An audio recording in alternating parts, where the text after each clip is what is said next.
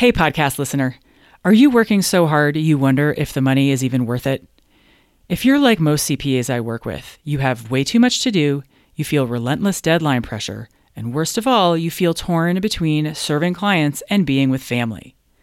What if I told you you could work a forty-hour week without losing a dime? I know it sounds impossible, but my Down to forty Hours C P A Mastermind is designed for C P As just like you who want to get their lives back. Down to forty Hours C P A Mastermind is launching soon. In it, you'll learn how to start getting your time back week by week, make your workload manageable while still bringing in plenty of revenue, what to put in your packages and how to price them, and so much more. Don't leave your future to chance. C P A Mastermind will get you on the sane, profitable path you've been searching for. With unlimited coaching, your success is guaranteed. Go to geraldine carter dot com to learn more. Dates, times, pricing, it's all there. Marketing takes time, and it's not a switch that you can just flip on and say, oh, sales are down this month, let's turn on marketing and get some leads. It just doesn't work like that. And so you really want to be in a position where you have options, because what happens is if you try that flip a switch, A, it's really expensive, and B, you're mostly going to get unqualified clients. And if you're at the point where you are desperate to take on business, you're going to say yes to all of the wrong clients because it's money on the table instead of saying yes to the ideal fit. Welcome to the Business Strategy for C P As podcast, where I help overworked C P As go down to forty hours without giving up revenue. My name is Geraldine Carter. My guest today is Matt Banker. Matt, welcome to the show. Thanks for having me. It's good to be here. So for people who don't know, tell us briefly who you are, where you are, and what you do. Yeah. So I have a, a small marketing agency, and we specifically work with accounting firm owners, usually ones that are in sort of the B two B space, so monthly accounting services. Yeah, we help them with messaging, design, marketing tactics, all the good stuff that'll help bring you more business. At least that's the idea. So I want to start with a sort of high level today on marketing, just because I think for a lot of accountants, marketing can be this either this thing they know they ought to be doing, but they're not doing, and they feel like they should be getting it to it, but they're not quite, or they're doing it and they're not seeing the response they would like, and maybe sometimes they feel like they're pouring money down a hole. So before we dig into that, I want to do a high level just on some definitions. So let's just start with some terminology. Tell us about outbound marketing and inbound marketing. These terms, sometimes people do define them differently. In the last few, I, I mean, last decade or so, this idea of inbound marketing, it was really popularized by HubSpot and some of the, the material that they've put out. But the idea is you put content out into the world, and then people find the content and they come to you. They're inbound, and then they get into some sort of funnel. They they opt in, or you, you get access to their email address, and then you market to those people who have come inbound. And so it's not very um, – the salesperson only responds to things that come through your contact form. Uh, outbound marketing, uh, it really overlaps with outbound sales. I think there's a very fuzzy line between sales and marketing, especially as things have evolved. Good salespeople are more about educating customers these days. Good marketing people are thinking more about um, how this leads to a sale and revenue, and not just, you know, brand awareness and things like that.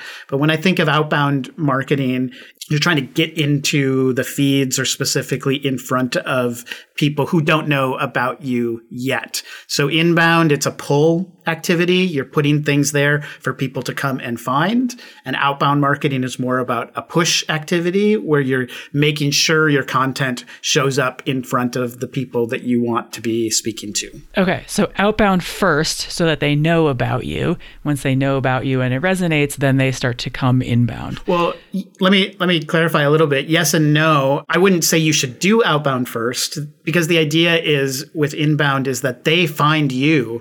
You you're there, but you're not actively putting yourself in front of them. It's that you're just very findable is kind of the idea. Gotcha. Okay. Thanks for clarifying. And how about this word organic? Because it's more than just, for those of us crunchy types, more than pesticide free. Yes. So the way I think about it is everything costs either time or money in marketing. And organic, it has to do with time because you are posting content or you're creating content and just putting it out there and you're hoping people will find it through. So organic social media is the stuff you write and post and put onto your, uh, onto your feed. Organic content on your website would be blogs, articles, podcast episodes, and then you're you're hoping for S E O, search engine optimization, to show that content in the feed. And so organically, they're going to find you uh, through that. You're not putting money behind it. You're not paying to be at the top of the list. You're not paying to put it um, on social media. Gotcha. Okay. So if there's organic, then there must be inorganic. Yeah. And really the opposite of, of organic is paid, right? And yeah. So that's that that other side of the coin is you can post every day, you can publish it on your own website and use S E O techniques, or you can pay Google through Google Ads to make sure you show up at the top of the list, or you can pay LinkedIn and Facebook and whatever else to show up in the feeds of people that you that you want to reach. Great. I love it. Okay. So I want to go over to an objection which might be in the minds of some listeners that are thinking, oh my God, I already have way too much work. The last thing I need to do is to market to bring more people to me. I don't even have room for more clients. Yeah. So this is in the accounting sphere right now. Hiring is a huge deal. So, and capacity is a huge deal. Now, I'm a marketer. I would like more people to hire me to help with their marketing, but it only makes sense for you to hire a marketer if you have capacity, right? There's no, you don't need more business. Now, if your issue is, I don't have enough revenue and profit because I'm busy all the time, and I can't do marketing because I'm busy all the time, you have a business problem. You don't have a marketing problem at that point. And so you generally, you need to solve that first. You need to figure out, how do we create capacity to do the work in our team through hiring, through better processes? I know, Geraldine, that's that's a lot of what you talk about with your mastermind students and things is, is the, the internal processes. Fix that first so that you have the ability, or there's a benefit to actually investing in marketing. Yeah. And just to get a little bit more specific on that, I would say fix the business model and less of the actual internal processes. But the idea is the same, in order to create capacity so that you have room to do, to figure out who you're marketing to, who you're talking to, and work on getting that message out in front of the people that you want it to be in front of. So let's cover some of the people who might be reluctant in terms of thinking that all marketing is a waste of money. Well, first, that is completely understandable, because I, over and over again, I've worked with clients who have come and, and that's exactly what they've said. They feel like they've spent tons and tons of money on marketing. It hasn't made a difference. They're reluctant to spend more, but they still have a pain point of, but we need more leads. And so they feel like the only option is marketing. And And there are a lot of different things that you can do when it comes to marketing. Um, so I, I, I totally get that. Um, there are three things that you need to pay for with marketing. You need to pay for good strategy, the labor to like do stuff, create things, design things, and then the distribution. And what I've found is most most of the time, when people feel like they've wasted a lot of money on marketing, they're missing one of those three elements. Either the strategy was wrong, or bad execution. So like a really bad designed website, or, you know, whatever, the emails are really spammy that you're sending out. The the execution of the that like implementation labor is, is bad, or they just never got around to actually getting it out into the world. Their website looks great. They spent a lot of money on, you know, marketing materials, but then nobody saw it. And so if you're missing one of those three, it's kind of this catch twenty-two where it feels really expensive, but you also didn't invest enough enough time or money to do the whole thing. And so it was a waste of money. Right. It's like you've got to do the whole thing and do the whole thing well in order for it to work. Yeah. Do or do not. There is no middle ground. There, try. There's no in between. Yeah, yeah. Do or not do. There is no try. Yes. Yeah. So where do you think in those three things, strategy, labor, and distribution, where do you think they're most commonly, which of those, or perhaps more than one, do you think they're most commonly missing? Mm. I think that the the thing they're most commonly missing is the e- either end. the strategy or the distribution. The problem or the challenge is marketing is expensive, right? And I said, you know, you can spend money or time. Those are, you have either, either option. And so the way that they miss out on the distribution is that they spend money on a strategy or um, a mastermind or a conference or a, you know, a book or I don't know. They do not, I guess the book is more of the time, but they spend the money and then they get to the distribution and someone says, oh, well, you're going to need to either put a lot of time into getting this out every week. And an owner says, well, I, I don't have time for social media. Like, I don't want to do it. Um, or you spend money on the ads or whatever to get it out there. But it feels like they've already invested so much. Why, why do I have to spend more money? So that's how that happens. On the other end, a lot of folks don't take a step back before they start, and they just, uh, some vendor shows up on their doorstep or gets introduced to them and says, hey, S E O is going to change your firm. And so you just need to invest three thousand dollars a month with us on S E O. Well, that might be fine, but if you end up driving a lot of traffic, like I had one client who who was getting a ton of traffic for a blog post on where's my Illinois tax return? Um, and that just, you know, a lot of people were looking for that, but none of them were their ideal clients. But this S E O company was really focused on traffic, you know, not not necessarily well, t- uh, like high intent traffic. They just, their their metrics were the wrong strategy. It was about getting more and more traffic to the site, but had very little to do with what was the intent and whether it was going to turn into a, a customer for them. So we're wandering into some of the predictable mistakes that accountants might make when it comes to their marketing. And I hesitate to even use the word mistake just because mistakes are part of the learning process. But anyways, what are some of the most common sort of predictable mistakes that you see accountants making when it, beyond just the strategy, labor, and distribution, what are some of the more common mistakes that you see them making? Really the, the most common one I see is uh, they undervalue their website. Um, or they spend money sending good traffic to a bad website. So you're you're spending money on ads or S E O or other things, but your website is not designed and isn't positioning you correctly for the clients that you want and to do a lot of the sales work that you need your website to do. Accounting firm owners generally are not designers, or I know this is like big stereotypes. There there are some who have a great like understanding of, of design and creativity and all that. But as a whole, it's not an industry known for aesthetic. Yeah, broadly speaking. Yeah, broadly speaking. So so what you think of as a as a good website, um, you should you may want to talk to someone who who maybe has a little bit more experience in the web design world. Think about it this way. If you are if you're in sales, right, and you show up to a sales call in an ill-fitting old ratty suit, it says nothing about your ability to do the job, but it makes a huge impression on the person that you're talking to. Their expectations of what kind of person, firm you represent um, has changed because of what you're wearing. Your website is like that suit for you, right? Your website, even people who are being referred to you are going to your website before they get on the phone with you. And so whatever you're communicating there is really influencing a lot of their first impression of who and what you are. And so I think a lot of accounting firms undervalue that, even if they primarily grow through word of mouth. Now, I, I recognize me sitting in this seat as a person who designs a lot of websites for accounting firms has a little bit of a bias here. You know, it sounds like maybe I'm trying to sell you something, but it's a, so, so I'm just going to put that as a caveat, but really like getting that right um, is such an important piece of the puzzle. And you almost shouldn't do any other marketing activities before your website is in good order. It doesn't have to be huge. It doesn't have to hit like super high design thresholds, but it does have to hit like a professionalism, a modern, mobile optimized, you know, it has to load quickly, all of that. And then the other really key piece is the words that are on your website need to be right.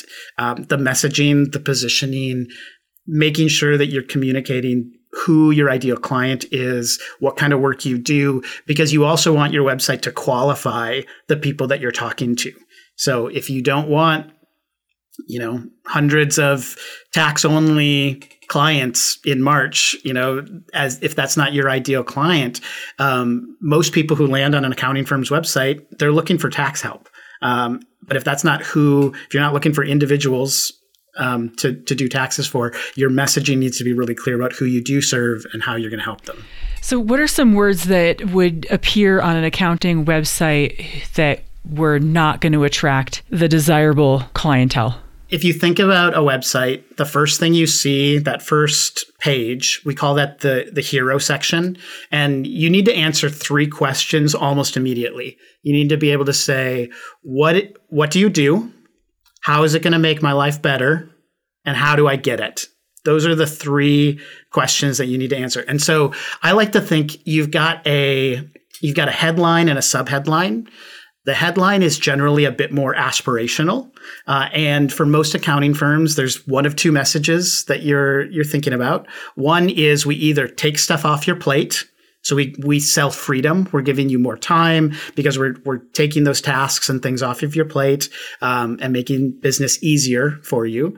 Or the other one, which I think is more is better and more compelling, depending on what your focus is. But if you have a good niche, it's that we help you be more profitable. So that's more of an advisory. You're selling the guidance and advisory. So aspirationally, we either take stuff off your plate or we help you make more money.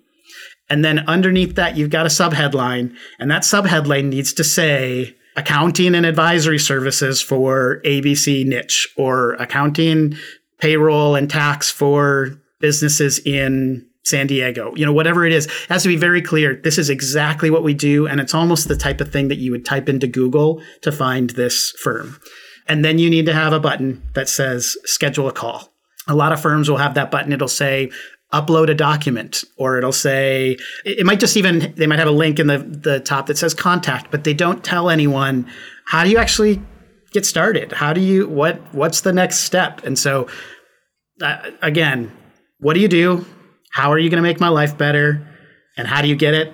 If you can do that, honestly, like you've, that's like a sixty percent improvement on almost any accounting firm website if those three things are true about your hero section of your homepage. Okay, so keep big firm capability, small town personality out of the header. one hundred percent. Uh, I see a lot of clever ones, you know, like you can count on us, or, um, you know, your numbers, our strength, our team, you know, that kind of stuff. Mm-hmm. It's fuzzy. It's ambiguous. It doesn't, it doesn't tell me how my life's going to be better. It doesn't tell me actually what you do. It's just, it's kind of referencing numbers is the, so that's, that's, that's a mistake. You said a minute ago that many or some accountants will undervalue their website, and some of them will think, but all my business comes from referral anyways. So can you address some more of the common ways they might be undervaluing the website? Like what else is valuable about the website, even if they get a lot of referral business? Yeah. The problem with referral business is it's it's unpredictable, and there's very few levers that you can pull in order to get more business from referrals. Uh, you can ask your, you can email your, your clients and see if they know anyone, but there's not much that you can do when you need it um, with referrals. And so part of the reason to have a, a good website and a strong online presence is marketing takes time. And it's not a switch that you can just flip on and say, oh, sales are down this month. Let's turn on marketing and get some leads. It just doesn't work like that. And so if your website, you really want to be in a position where you have options. It'd be great, right? If you were turning away all of the bad fit clients, because what happens is if you try that flip a switch, A, it's really expensive. And B, you're mostly going to get unqualified clients. And if you're at the point where you are desperate to take on business, you're going to say yes to all of the wrong clients because it's money on the table instead of saying yes to the ideal fit clients. And so I would very much encourage any firm, even if you primarily grow through referral, do some of the little work to set yourself up for when you do want to take on more or you want to flip a switch. You know, it goes back to sending good traffic to a bad website. If you have a good website and it's been established, you do now have the option to throw some money at things like Google Ads or social media, you know, those sorts of things. And you have a better chance of that being effective if the website is already set up before you get to that point. I couldn't be a bigger proponent of having a website that you're confident in that says the right things to your buyers. It's so helpful in terms of attracting the right people and filtering out the not right people. How well do you think accountants communicate the value that they can provide? Mm. I mean, short answer, not very well. Uh, it kind of goes back to the main messaging. Most most accountants, they think that, well, okay, there are there are felt needs and there are real needs. Um, a lot of accountants that I work with, the things that their clients say they love is, you know, this person is always there to answer questions. They're incredibly helpful. They've given me great guidance on my business. And then when you go to their website, what it says is, we get the numbers right. I should hope you get the numbers right. Right. That's, that's like table stakes, right? And so they...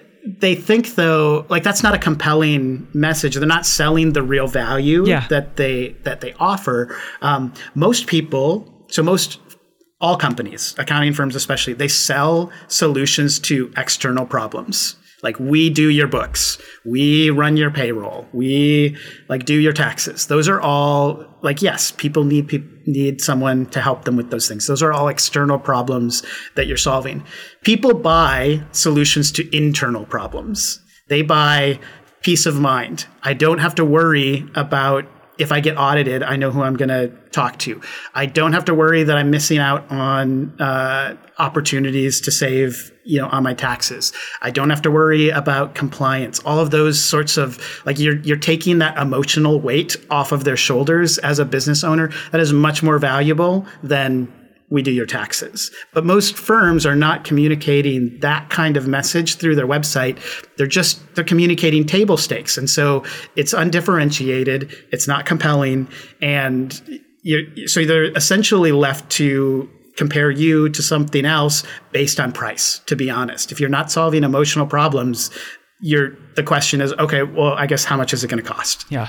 She's on time for meetings is not a compelling reason. So let's, since we're on for websites, sure. since we're on websites, let's talk about email list and having an email opt-in and growing an email list. Compared to social media, organic ads, and S E O, where do you think having an email list fits into that progression? A... Email is great. You should always be trying to build your email list. Um, the the challenge with email is it's a later stage marketing tactic. And so, right, they already know about you. You're using your email list to help someone, you know, like and trust you.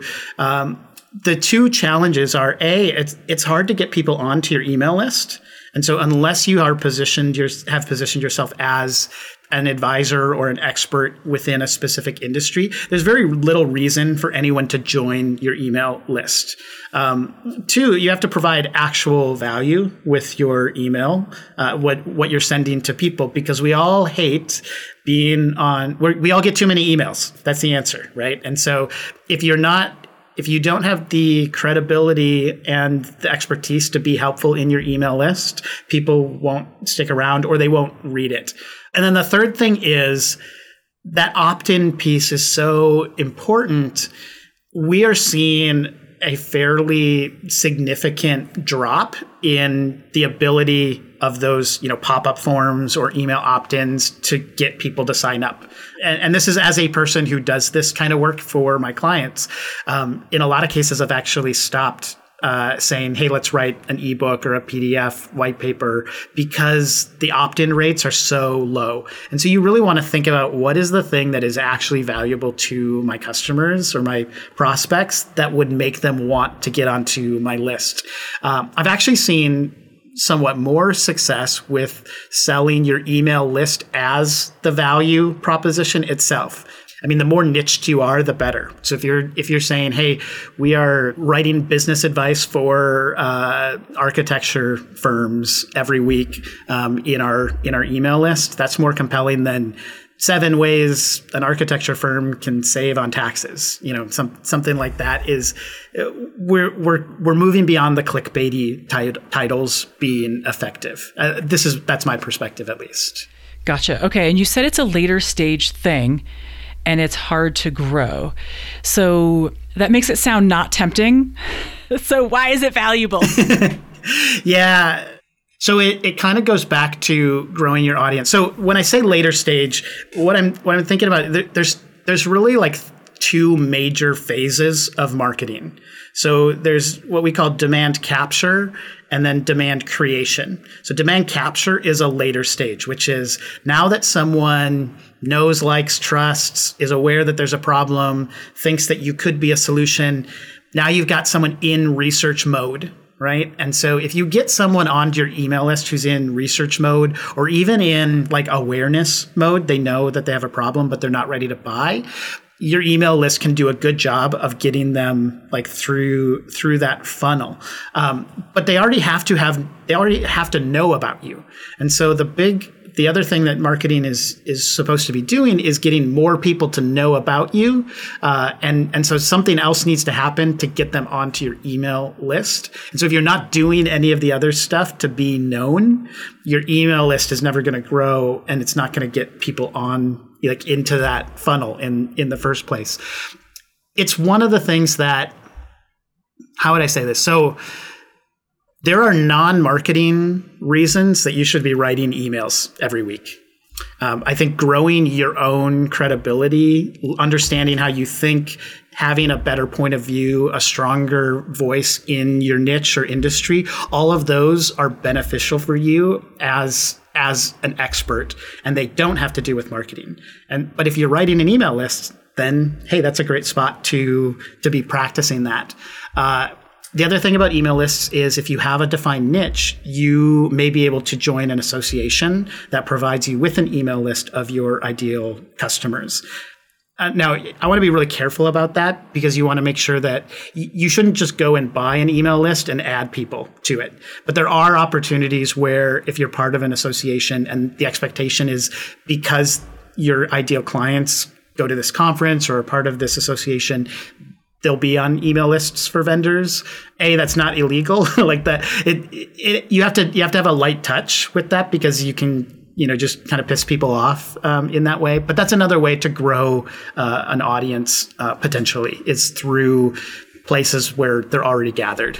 I love it. I would love to see and welcome more accountants and C P As writing expertise, like deep specific expertise on certain topics, by contrast or compared to the calendar of quarterly estimated tax payments and when they're due. One of the issues just in general right now is there, there's simply too much noise in the marketplace. A lot of the marketing materials that are that are targeted and available for accounting firms, it, it's like content farms. And it's the, the lowest common denominator content. You know, people, they're providing content for your blog or to send to your email list, but it's it's written for everybody. It's generalist and no one cares about it, to be honest. Yeah. And so eight deductions you might be missing. Yeah. I, I get all those emails. I ignore everyone. I'm a business owner. I'm the ideal target market for a lot of these um, firms. I don't, I, I'm just not going to read it. It's there's too much noise. What I really want is someone who has specific expertise that applies to me. So there's a few email lists that I follow of, I, so I do marketing for accounting firms. The two people that I follow do accounting for marketing firms, right? Or, you know, that's, that's what I, that's what I care about. Yeah. And so I will read those emails because they're able to tell me things like, what should your average, uh, like billable rate as a marketing firm be? What is your overhead versus production labor? You know, yeah. Very specific numbers are very helpful to me, yeah. But eight deductions I might be missing yeah. is not helpful at all. Yeah. You're reading from people who have very specific expertise that is highly valuable to you. Yes. The more specific, the more valuable. And if you're if you're an accounting firm or and trying to build credibility in the space, you need to be thinking about that as well. Now, I don't know. I'm, I'm sure this is a question that comes up in, in the folks you talk to. We've talked a lot about um, your niche. In your experience, that process of choosing a niche, Do you you think of that as more of a business model thing? I, I think of it somewhat also as as a marketing tactic or process. How do you? This is me flipping it around now. You know, asking you questions when it comes to that niching. Um, is that some? I, I think it's something that sort of comes before marketing, but it's often part of the process of what we do is help people articulate this niche uh, space that they or positioning that they've that they've chosen.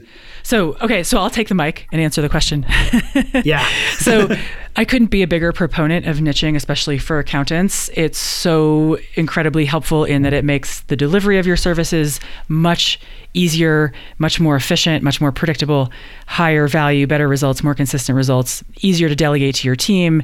It makes your discovery conversation so much more easy because you can communicate the value so much more readily. It makes your marketing much stickier. You actually get people commenting, engaging on your stuff rather than just getting a like or two or a thumbs up or a smile.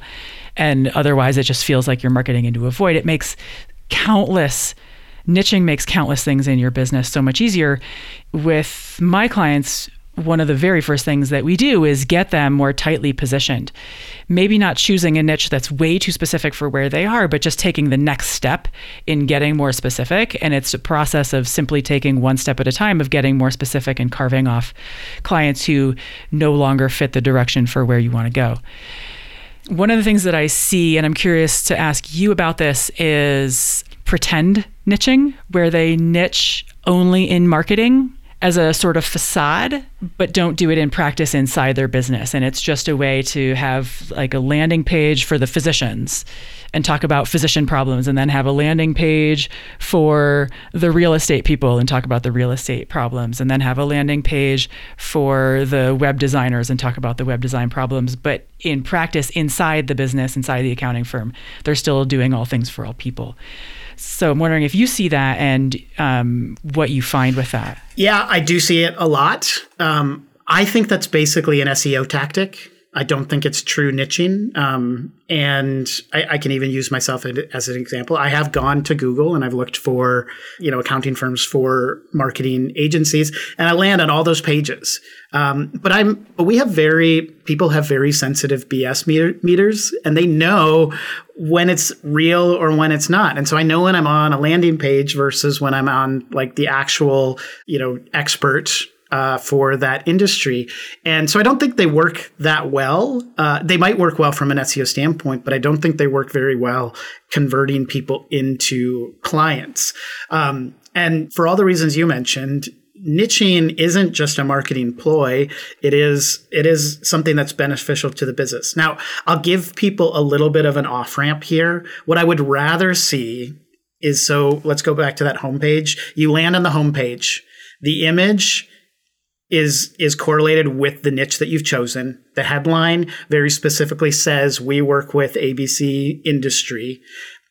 The button says, schedule a call. And then underneath it, it says, not a architecture firm. Right, not a construction company. Yeah, yeah. Click on, you can click on that link. It goes to a page that says, our our primary focus is A B C niche.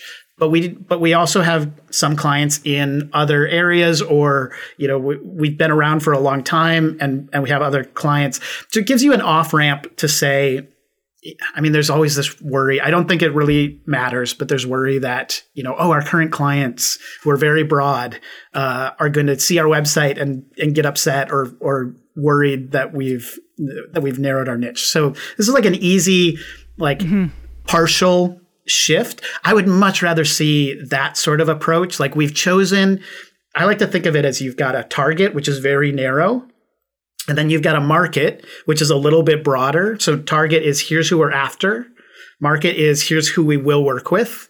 And then, and that's often your current clients or maybe a, a referral that's not in your niche that you want to work with for some reason. And then there's not in our market.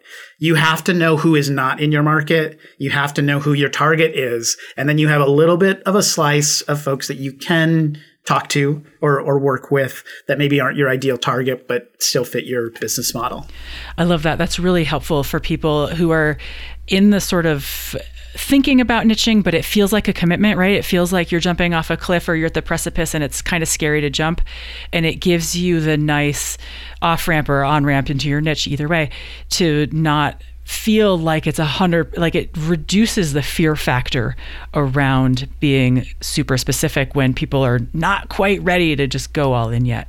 So a couple more questions here before we wrap up. At what point might accounting firms think about paid advertising, both online and or in print? Yeah. After your website. Yeah. Okay. Yeah. After your website. Great. Uh, so as far as timing, when you would want to do paid advertising, you need to have a solid foundation first. Um, and so having that website, understanding your positioning, knowing your audience, uh, for accounting firms, um, I love LinkedIn because you can, if you are going to do paid, LinkedIn is more expensive, but if your niche is on LinkedIn, and not every single, you know, business type is, is well represented there, but especially anything in the professional services or tech or is very, there's a lot of people there. If you're going to do paid advertising, you can target on job title, location, company size, revenue, all of these things that you can get in front of a very narrow niche. Um, now, I will I take a perspective of paid advertising, especially on LinkedIn, as guaranteed distribution of great content, not as like poster board buy now, you know, from us, because that's not how people buy accounting services. It's very relational. They need to know, like, and trust you, but you can use that as a way to get the content that is going to get people to know, like, and trust you in front of the right eyeballs. And then having a point of view is going to make a lot more sense when you have a strong perspective that you're bringing. So that content is compelling and interesting and relevant. That's going to work a lot better than just, you know, running those buy now type ads. So you have to be fairly established in the direction you're going and the niche that you've chosen before that is going to make sense from like a social media paid standpoint. The other way people usually pay for for ads is with Google search. There is that's an that's probably an earlier tactic. You either are going to run ads around accounting firm near me, if you're a more generalist firm, or you're going to run ads around a very specific keyword, which is the industry that you serve. It's not a bad idea to turn those on fairly early, especially if you don't yet rank very well organically for the terms and the industries that you want to focus on. It's not, that's not the most expensive thing because there's not that many people searching for accounting for architecture firms. Um, but you can, and you can pretty clearly find out what is the, what's the going to be the cost per click and then the cost per conversion for that. Uh, you should expect to be spending, you know, you're going to spend ten to thirty dollars a click potentially for, you know, accounting for architecture firm. But if that's a super, super qualified lead, and let's say, you know, one out of three fill out your contact form because it's a super qualified lead. Now you're looking at one hundred dollars per meeting. That's that's a pretty decent return. You know, if you could spend, I, I every accounting firm I know would say, if I could spend one hundred dollars to get a meeting with a qualified lead, that's that's totally worth it. That only works if you have a really narrow and clarified niche. And, and, and I mean, that number even, people would spend five hundred dollars to get a meeting with a super qualified lead if they know that's going to be a seven or ten year relationship at, you know, a thousand dollars a month, right? I mean, I think of a lot of the people I work with have a silver level package around the fifteen hundred dollars mark, which is eighteen thousand dollars a year, which for simple rounded math is sixty thousand dollars for three years if you have that client. And to spend a hundred bucks to, yeah. to get a client who's going to bring in sixty grand at a forty percent, let's just say revenue margin, yeah. Maybe you're looking at twenty-four, right. Like that seems like a reasonable R O I. Now, the, the problem is you, you're not going to be able to pay one hundred dollars per lead and just yeah, yeah, scale yeah. that exponentially. Totally. Right? Yeah, There's yeah, a, yeah, that, it could be a, you might get one every two months or something like that. But that's why you might want to run a Google camp, Google Ads campaign for that specific keyword niche. Right. And you'd be spending a lot more than just the one hundred dollars. But yes, like, probably. Especially in the testing phase. It's going to take some some time to figure out what works. Yeah. So let's talk uh, real money in the last few minutes that we have here, because that was... Um, perhaps a an unrealistic brushstroke of the picture. It can be easy to get sucked into the, oh, I don't want to spend money and it feels like it's being a waste. But if you think about how much net profit or revenue, however you want to measure it, that client's going to bring in, then it becomes much more compelling. Can we just talk numbers and money and how much money a firm might think about investing in their marketing if they were, say, at five hundred K or a million or two million or five million or even two hundred fifty K? So first of all, the reason marketing feels expensive is that accounting firms have often not actually budgeted for it, or it's not calculated into their business model. It's like a separate line item, or at the beginning of the year, they say, oh yeah, we want to spend five thousand dollars on marketing this year. It's not tied to their revenue in any way. And so at like a base level, you want to be thinking about something in the range of ten percent of your revenue, your total revenue, going back into marketing. And so that if that means you need to raise your fees by ten percent in order to have a marketing budget, I would start by looking at that, because as long as it's not budgeted in and ca- and correlated with your revenue, it's going to feel like this huge expense. And as a marketing person, I'll, I'll just go back to saying marketing is expensive. You're either going to pay money or you're going to pay time if you want to do it. And so you can do that trade-off, but most firm owners want more time, especially uh, you know, on your show, Geraldine, right? You're trying to work less. Um, don't set yourself up to need to spend tons of time on marketing because you're not willing to spend some of the money. For the C P A who has an advisory um, silver tier around fifteen hundred, like for just for super simple math, eighteen grand a year, sixty thousand, like how much would you imagine? You know, you said like ten to thirty bucks a click and you get a third of them, you're looking at a hundred bucks, but that's not the whole picture. Clearly I missed something in there, because if you were getting spending a hundred bucks to get sixty grand, people would be spending as much money as they could on that. So yes, fill in the rest of the gaps that I didn't include in the in that picture. The other thing you need to remember with marketing is you you're paying for three things, right? So you're paying for strategy, labor, and distribution. And so when we say, oh, that might be a hundred dollars per per click. Now, these are these are these are very optimistic numbers. If you're getting, you know, a, a very qualified lead, and say you're getting a thirty percent fill out rate, you know, for that form, that's a very that's a very good return. And so I, it would be unrealistic, I think, for you to go into marketing thinking that's what you're going to get, especially because you need to pay someone who knows how to run ads really effectively for you. That's like that strategy piece. And they're going to have a team that's going to set up the ads and optimize them. And you're going to pay a monthly fee to an agency to do that as well. And so all of those things then lead to, now we have to pay Google for the actual clicks, right? And so there's multiple pieces that you're paying for. That's why I, I like to start with that ten percent number. Um, Another way to think about it is like, what would you what would you pay today to get uh, a new client? And make sure that that number is realistic. Now, I, I know a lot of firms, bigger firms, grow through acquisition, and they might they might acquire another firm for like one point two x annual revenue. Um, and those are not even qualified clients. A lot of times they lose some of those clients, and so that number can go higher.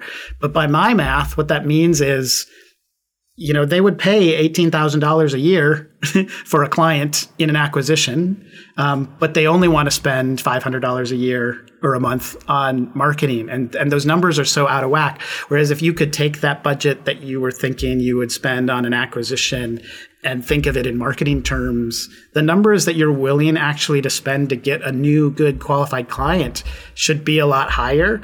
And now you have better, you have more money to spend on a good strategist, on a great website, on qualified clicks, on a podcast or a, a, you know, a blog that is like actually valuable. Now you're talking about like the real investment it takes to have a marketing engine that really works, you know, for what you're trying to do. That is so interesting. One way to grow is to acquire a bunch of clients by buying them.